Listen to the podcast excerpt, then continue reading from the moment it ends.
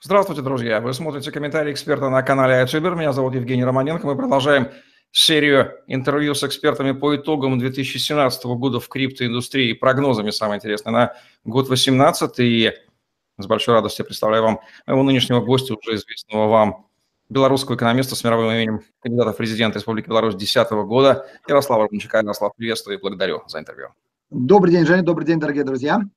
Но уже год 17 уже завершается, можно констатировать, что он стал годом криптовалютного или криптоактивного хайпа, есть у него и плюсы, и минусы. Скажи, пожалуйста, были ли у тебя ожидания некие, как экономиста, относительно 2017 года в криптоиндустрии, и что существенно, на твой взгляд, в мире, кроме, собственно, хайпа, произошло, что позволяет считать, что индустрия продвинулась в своем развитии, ну, по крайней мере, укрепилась?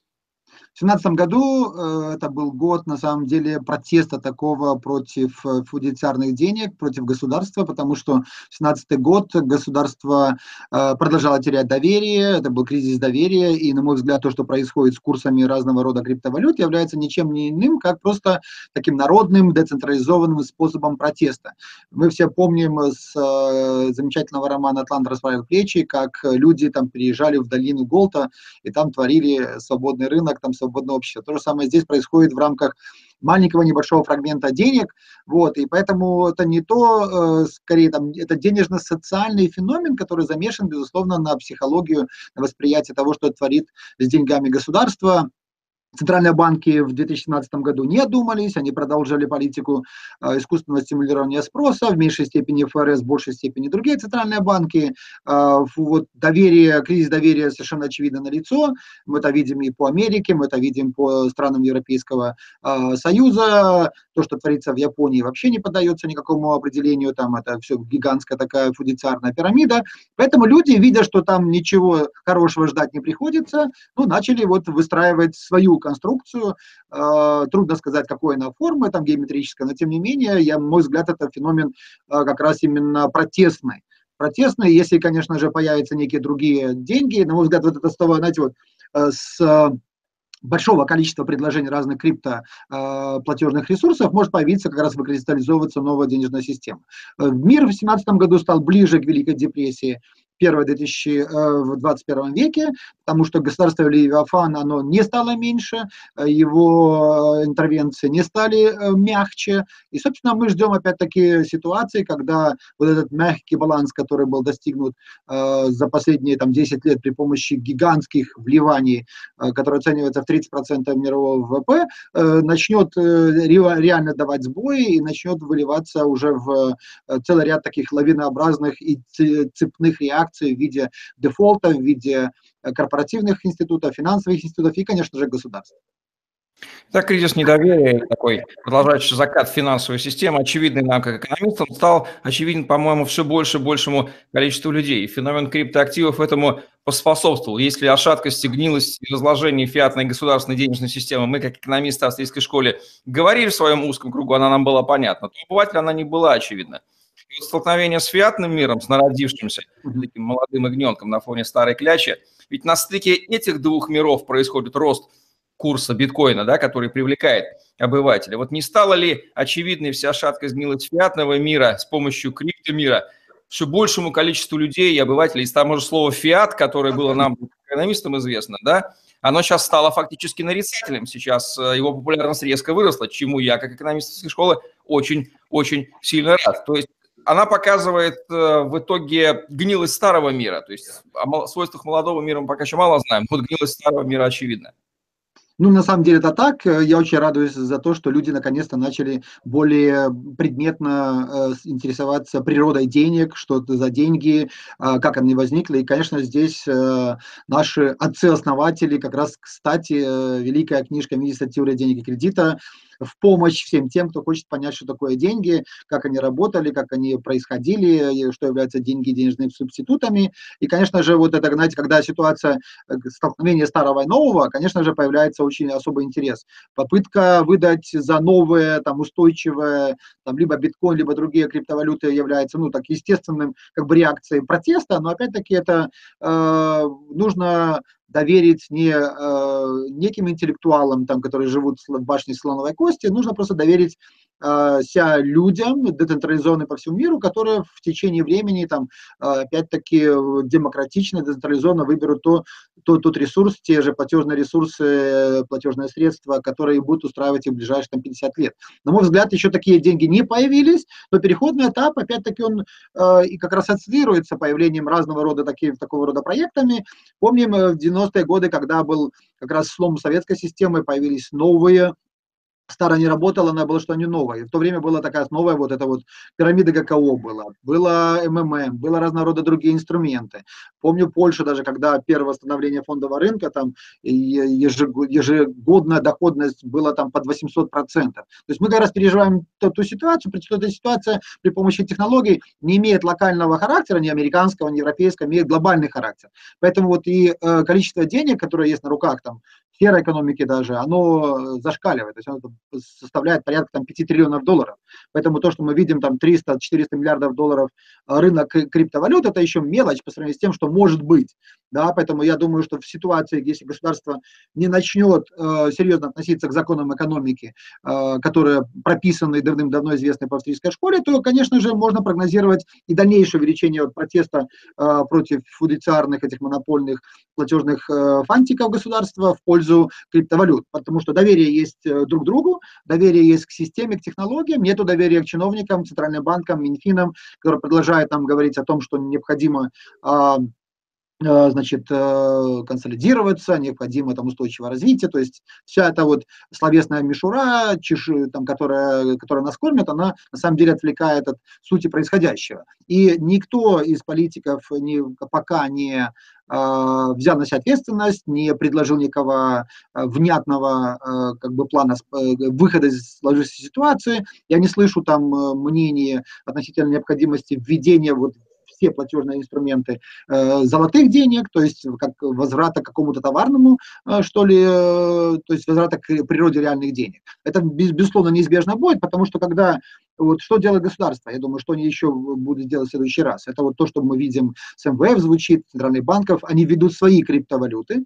Они, то есть, раз, разобьют вот чистоту, э, что ли, э, этого децентрализованного народного эксперимента и будут просто делать все, чтобы делать черный пиар для того, что является инструментами, э, что ли, народного негодования. Да? А поскольку у них ресурсов информационных и финансовых гораздо больше, чем у людей, вот, то, конечно же, это будет борьба такая на самоуничтожение вот. И победителей здесь, конечно же, не будет. Победители будут те, кто выйдет в бумажный кэш, в э, золото, в металлы, вот, и будет переживать эти смутные времена, где они будут накупленным заблаговременно на острове, когда биткоин будет 50 тысяч за единицу. Ну что, кризис государственной фиатной системы очевиден. Это уже точно можно констатировать вместе с ростом криптомира. Ты знаешь, я заметил, что вот эта вот категорическая эйфория по поводу того, что новые деньги, новые деньги, она тоже меняется на осознание того, и рост, э, дикий рост курса биткоина здорово помогает этому, что, скорее всего, это нельзя считать деньгами. Мы с тобой, как мы знаем, что это точно не деньги в этом плане точки зрения сходятся, потому что единицы учета из такого дикого курса точно не может быть криптоактив. А, то есть приходит понимание, что деньгами пока не является как бы это считать. Отмечаешь ли ты такую тенденцию? Ну, опять, это мое убеждение, это не то, что я там или ты сказал, это просто совершенно очевидно, ты берешь э, определение денег, смотришь, насколько оно совпадает там с биткоином, эфириумом, там другими вещами, понимаешь, что это, да, это может быть актив, это может быть денежный субститут, это может быть некий платежный инструмент, это может быть там инструмент спекуляции, это может быть там воздушные мили, там все, все что угодно, да, но зачем это называть деньги? Вот, э, я думаю, что даже вот это вот э, оболочка, в которую э, упаковывают вот эти все криптозаписи, электронные записи, типа обязательно должна быть золотая монетка, да, обязательное слово coin, обязательно как бы э, там золотой э, золотой коин. Они же на самом деле такая же спекуляция, как в свое время правители России в начале 90-х говорили, что они делают либеральные реформы, э, совершая бандитки за передел э, актива ничего общего там с либерализмом, с расширением сферы свободы не было. Это то же самое, как в 2000-х, там многие говорили, что Путин либерал, и за это время Путин либерал, в кавычках, увеличил э, объем госактива до 70% общей экономики. То же самое здесь. Друзья, вот вот так, такая графическая аллюзия или там, метафора к золоту, конечно же, является дискредитацией золота, неве, проявлением невежества денежной теории. И, конечно же, потом, когда это все рухнет, я думаю, наши оппоненты, враги будут говорить, вот, либеральная биткоин, деньги свободного рынка опять провалились, ха-ха-ха, давайте обратно в государство. Поэтому здесь нужно тоже разделять. Вот собственно, инструмент, которым пользуются разные люди, вот и сейчас это очень популярно, от э, той сути того графического изображения, которое есть. Если там людоеда на, э, облачить в некий там э, красивый э, одежду красной шапочки или там какого-нибудь мать Тереза, они от этого, конечно, людоедом быть не перестанет. Вот, поэтому здесь э, это, скорее всего, нужно э, вот придумать какое-нибудь такое графическое изображение для фудициарных монопольных фантиков государства, чтобы люди понимали, откуда исходит все зло мира, вот тогда тогда можно было бы каким-то образом еще э, эту вот идею кризиса денежной системы мира э, продвигать и людям объяснять. А так получается, что люди думают, о, 20 тысяч, я сегодня денежный инструмент купил, вот, э, там, Женя об этом говорит, Ярослав об этом говорит, друзья австрийцы говорят, ну это же деньги, им говорят с экранов и с разных, там, из каждого утюга. А потом, когда будет э, обвал или там коррекция серьезная, или просто появятся какие-то другие э, денежные субституты, э, может быть вызвать опять-таки недоверие вообще к тому, что несет с собой э, вот идея свободного рынка. То есть я рассматриваю вот эту вот графику, да, как способ опять-таки как бы создания базы для дальнейшей дискредитации капитализма и свободного рынка. Мне очень нравится определение крипто активов. Это новый класс активов, которые обслуживают децентрализованные приложения, предложенные американским программистам. Наиболее точное, на мой взгляд, которое показывает, что это не деньграс, но и четко вводит эту сущность, потому что она действительно остается непонятным огромное количество людей. Ну, что я хочу у тебя спросить. А, русскоязычная часть интернета гудит по поводу дескать, суперлиберального декрета президента Республики Беларусь, который будет подписан с Нового года, который лоббирует известный тебе Виктор Прокопьев, белорусский предприниматель, почему-то живущий в Лондоне, но не оставляющий... Он в, Лондоне. в Лондоне работает, молодец, молодец, Витя, молодец. Да, в отличие от Чичваркина, который живет в Лондоне и иллюзий не питает. Так вот, там либерализация какая-то очень дикая предусмотрена, и крипто, и все на свете. Ты как человек, наблюдающий ситуацию изнутри, дай, пожалуйста, четкую характеристику, что там на самом деле правда, что нет, и чего что стоит с этим за декретом в реальности, и действительно ли Лукашенко решил либерализоваться, чего не происходило последние 24 года, 23 с момента его прихода на трон?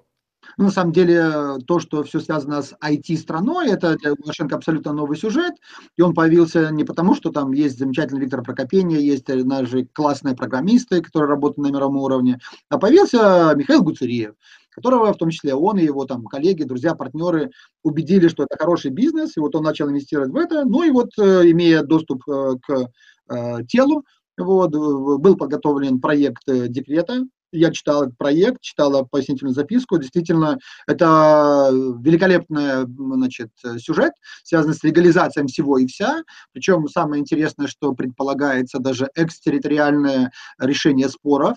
То есть, грубо говоря, белорусский суд не будет подвластен сделками, которые будут совершаться в рамках этого э, значит, IT-страны, IT-территории. Э, разрешение криптовалют, майнинга, ICO, всего-всего-всего того, что, собственно, можно себе только придумать.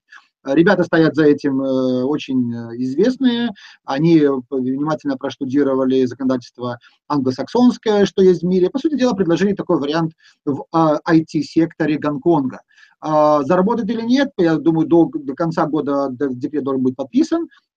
Вот, в пятницу будет встреча с Лукашенко в совета, в который я вхожу. Я, собственно, тоже еще пытаюсь уточнить этот вопрос. Но мне нравится, что, собственно, есть логика. Если вы хотите получить какую-то э, точку роста, грубо говоря, какой-то значит, мотор, который мог бы завести экономику, это вопрос не централизации, не монополии, не расширения госсектора, который в Беларуси и так составляет в реально во всей остальной части экономики 80%. Вопрос создания, расширения экономической свободы, конкуренции, возможности возможности, там, например, там крайне классная налоговая система, нет налогов там на в общем и таможенной пошлины нету, и НДС нету, налог на недвижимость на, на, не, на землю не, не, нету, подоходный налог 8 там, или 9 процентов всего. То есть, в принципе, если подать и раскрутить данный проект, то я думаю, что количество людей, которые будут заниматься IT, разного рода технологиями, а также майнингом, также современными технологиями в Беларуси резко увеличится. И это хорошо, это позитивно, потому что за последние 10 лет э, с нуля, по сути дела, был создан э, экспертный сектор экспорта на миллиард долларов, в котором работает почти 115-120 тысяч человек.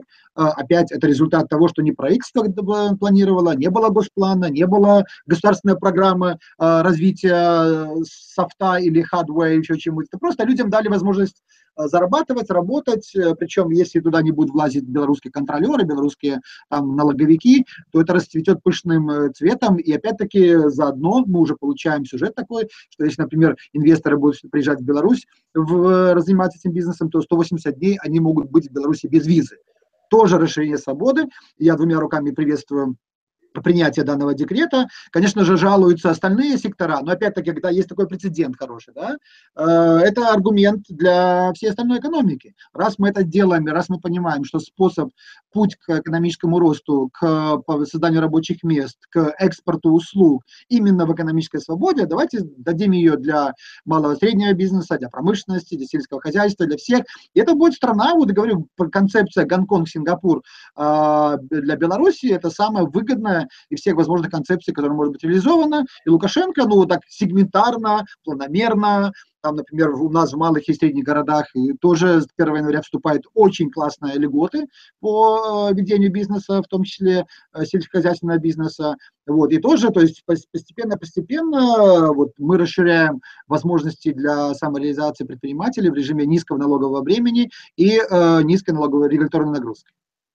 Ну, что звучит оптимистично. Посмотрим, может быть, в действительности через четверть века что-то в голове там и изменилось у, у Лукашенко, да, и Беларусь действительно станет крипто СНГшным Сингапуром. Женя, Женя Будем... еще хочу добавить, что на самом деле это вопрос не в том, что там э, было прочитана некая книга или прочитано некое там интервью или шло сознание. Просто есть человек, которому есть доверие, да, это все личный, субъективный, эмоциональный фактор, который часто влияет непредсказуемо на принятие решений. Поэтому как-то вот если взять и убедить еще там одного-двух людей в окружении, которые имеют возможность там в неформальной обстановке э, сказать э, главе государства, что, слушайте, а давайте мы сделаем вот это вот, вот там-то и там-то, да, потому что многие положения, которые он сейчас озвучивает, например, там, зачем э, государству спасать убыточное предприятие? 20 лет спасали, и сейчас осознание пришло, а нафига нам? Зачем нам иждивенцев плодить? Опять тезис, с которым я, например, выступал лет 20, и опять постепенно, я так понимаю, что 20 лет, это, наверное, вот половина э, пути, когда там Моисей водил по пустыне, вот и нам пришлось ежедневно писать по поводу преимуществ свободного рынка и капитализма для того, чтобы Лукашенко на третьем десятке начал э, интегрировать определенные наши рекомендации в законодательство. Австрийская вода камень точит. У нас здесь тоже есть вот. прецедент, который не могу похвастаться. Нам удалось в каком-то смысле австрийцам сделать Дмитрия Потапенко, известного предпринимателя российского, апологетом австрийской школы. Он сейчас в публичном дискурсе производит слова Хайек, Мизус, анархокапитализм, частные деньги, то есть уже фонтанируют. Это прекрасно. Несколько Пусть лет работы. Дима вот откажется от идеи этих меченых денег, которые в партии роста, это просто абсурд, когда я вижу его вместе с Глазьевым, для меня это просто это шизофрения тотальная, поэтому очищайте его подальше от этих ребят, которые дискредитируют экономическую науку, вообще и деньги, и все вместе. Я в, в правильном направлении. Я к тому, что вот есть Ярослав Романчук, который, вот есть Лукашенко, вот влиять и влиять и влиять, и, собственно, в этом направлении ты и работаешь. Это прекрасно, что действительно личный контакт, личное доверие и понимание компетенции человека способствует фундаментальным решениям, которые спасают страну. Ярослав, под финал, какие ты ожидаешь события в 2018 году, что, на твой взгляд, произойдет или может произойти в криптоиндустрии, и куда она будет двигаться? Криптоиндустрия переживает, как бы вместе будет двигаться вместе с поведением Центрального банка правительств. Если будет, поскольку денежная политика уже будет совершенно очевидно более жесткой, это приведет к тому, что далеко не все банки, финансовые организации, страны будут в состоянии оплачивать свои долги. Там номинировано в долларах долга развивающихся стран там больше 10 триллионов долларов. Поэтому я так полагаю, что начнется э, либо одна, либо две, либо серия дефолтов, э, попытки реструктуризации. Вот. А с другой стороны, центральные банки развитых стран будут пытаться как-то не допустить расползания вот этого вот тревожности, это и бегство денег из рынка в, в кэш, в, в тоже в криптовалюты. Поэтому, когда будет рушиться там, я могу допустить сюжет, когда криптовалюты, особенно самые раскрученные, будут а, еще больше расти в цене, там до 50, до 100 тысяч долларов. Это не является никаким там а, нереальным сценарием, опять-таки, это никак не превращает эти инструменты эти вот э, в деньги настоящие, но опять-таки эта борьба будет между э, двумя источниками фантика. Да? Фантики на доверие децентрализованно людские, фантики на доверие э, централизованных страны банков. А, поскольку экономический рост старыми э, методами запускать уже невозможно, поэтому, э, я думаю, будет замедление экономического роста. Вот, особенно будет э, все больше требований перереструктуризации долга, поскольку левизна в политике побеждает в Европе и в Америке, то опять-таки это будет сюжет, когда а, государство, с одной стороны, недоверие государства, с другой стороны, требование государства еще больше вмешиваться, в, особенно в дела бизнеса. Ну и большой бизнес всегда идет в лазейки, а малый и средний бизнес, средний класс будет платить вот за эти э, более агрессивную, активную социализацию, социализацию, интервенционизацию мировой экономики. Так что 18-17 год это был годом относительного спокойствия, такого почивания лавры за счет анаболического монетарного роста. В 18 году начнется а, как бы тот самый Judgment Day, когда, помнишь, Терминатора э, Шварценеггер говорит «I'll be back», вот этот «он, он is back». Вот он пришел, и в 2018 году мы будем, собственно, э, платить за бездарную, бессмысленную, беспощадную монетарную политику последних 10 лет.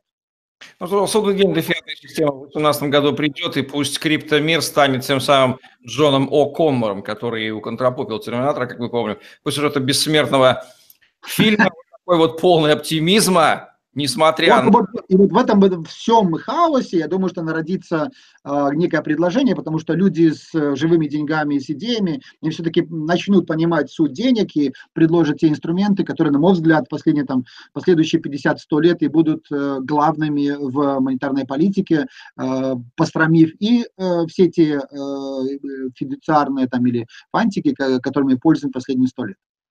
Ну что, в интересное время мы живем, и комментарии столь просветленных, образованных людей, как Ярослав Ромачук, здорово помогают нам, простым людям, понять, в каком же мире мы оказались, куда все это движется. При полный оптимизм комментарии Ярослава Ромачука на канале YouTube. Меня зовут Евгений Романенко. Ставьте лайк, подписывайтесь на YouTube-канал, вступайте в Телеграм-группу с новостями, инсайдами по обучению, смотрите интервью с экспертами, обзоры на нашем канале. Мы делаем самые актуальные, самые свежие контент самыми лучшими экспертами, которые мы только в русскоязычном пространстве для вас, уважаемые зрители, находим. Я поздравляю всех с новым наступающим Новым годом. Ярослав, спасибо, что был с нами. И в 2018 году, я думаю, мы поможем еще лучше изучать этот мир и ориентироваться в нем. Удачи вам, до новых встреч.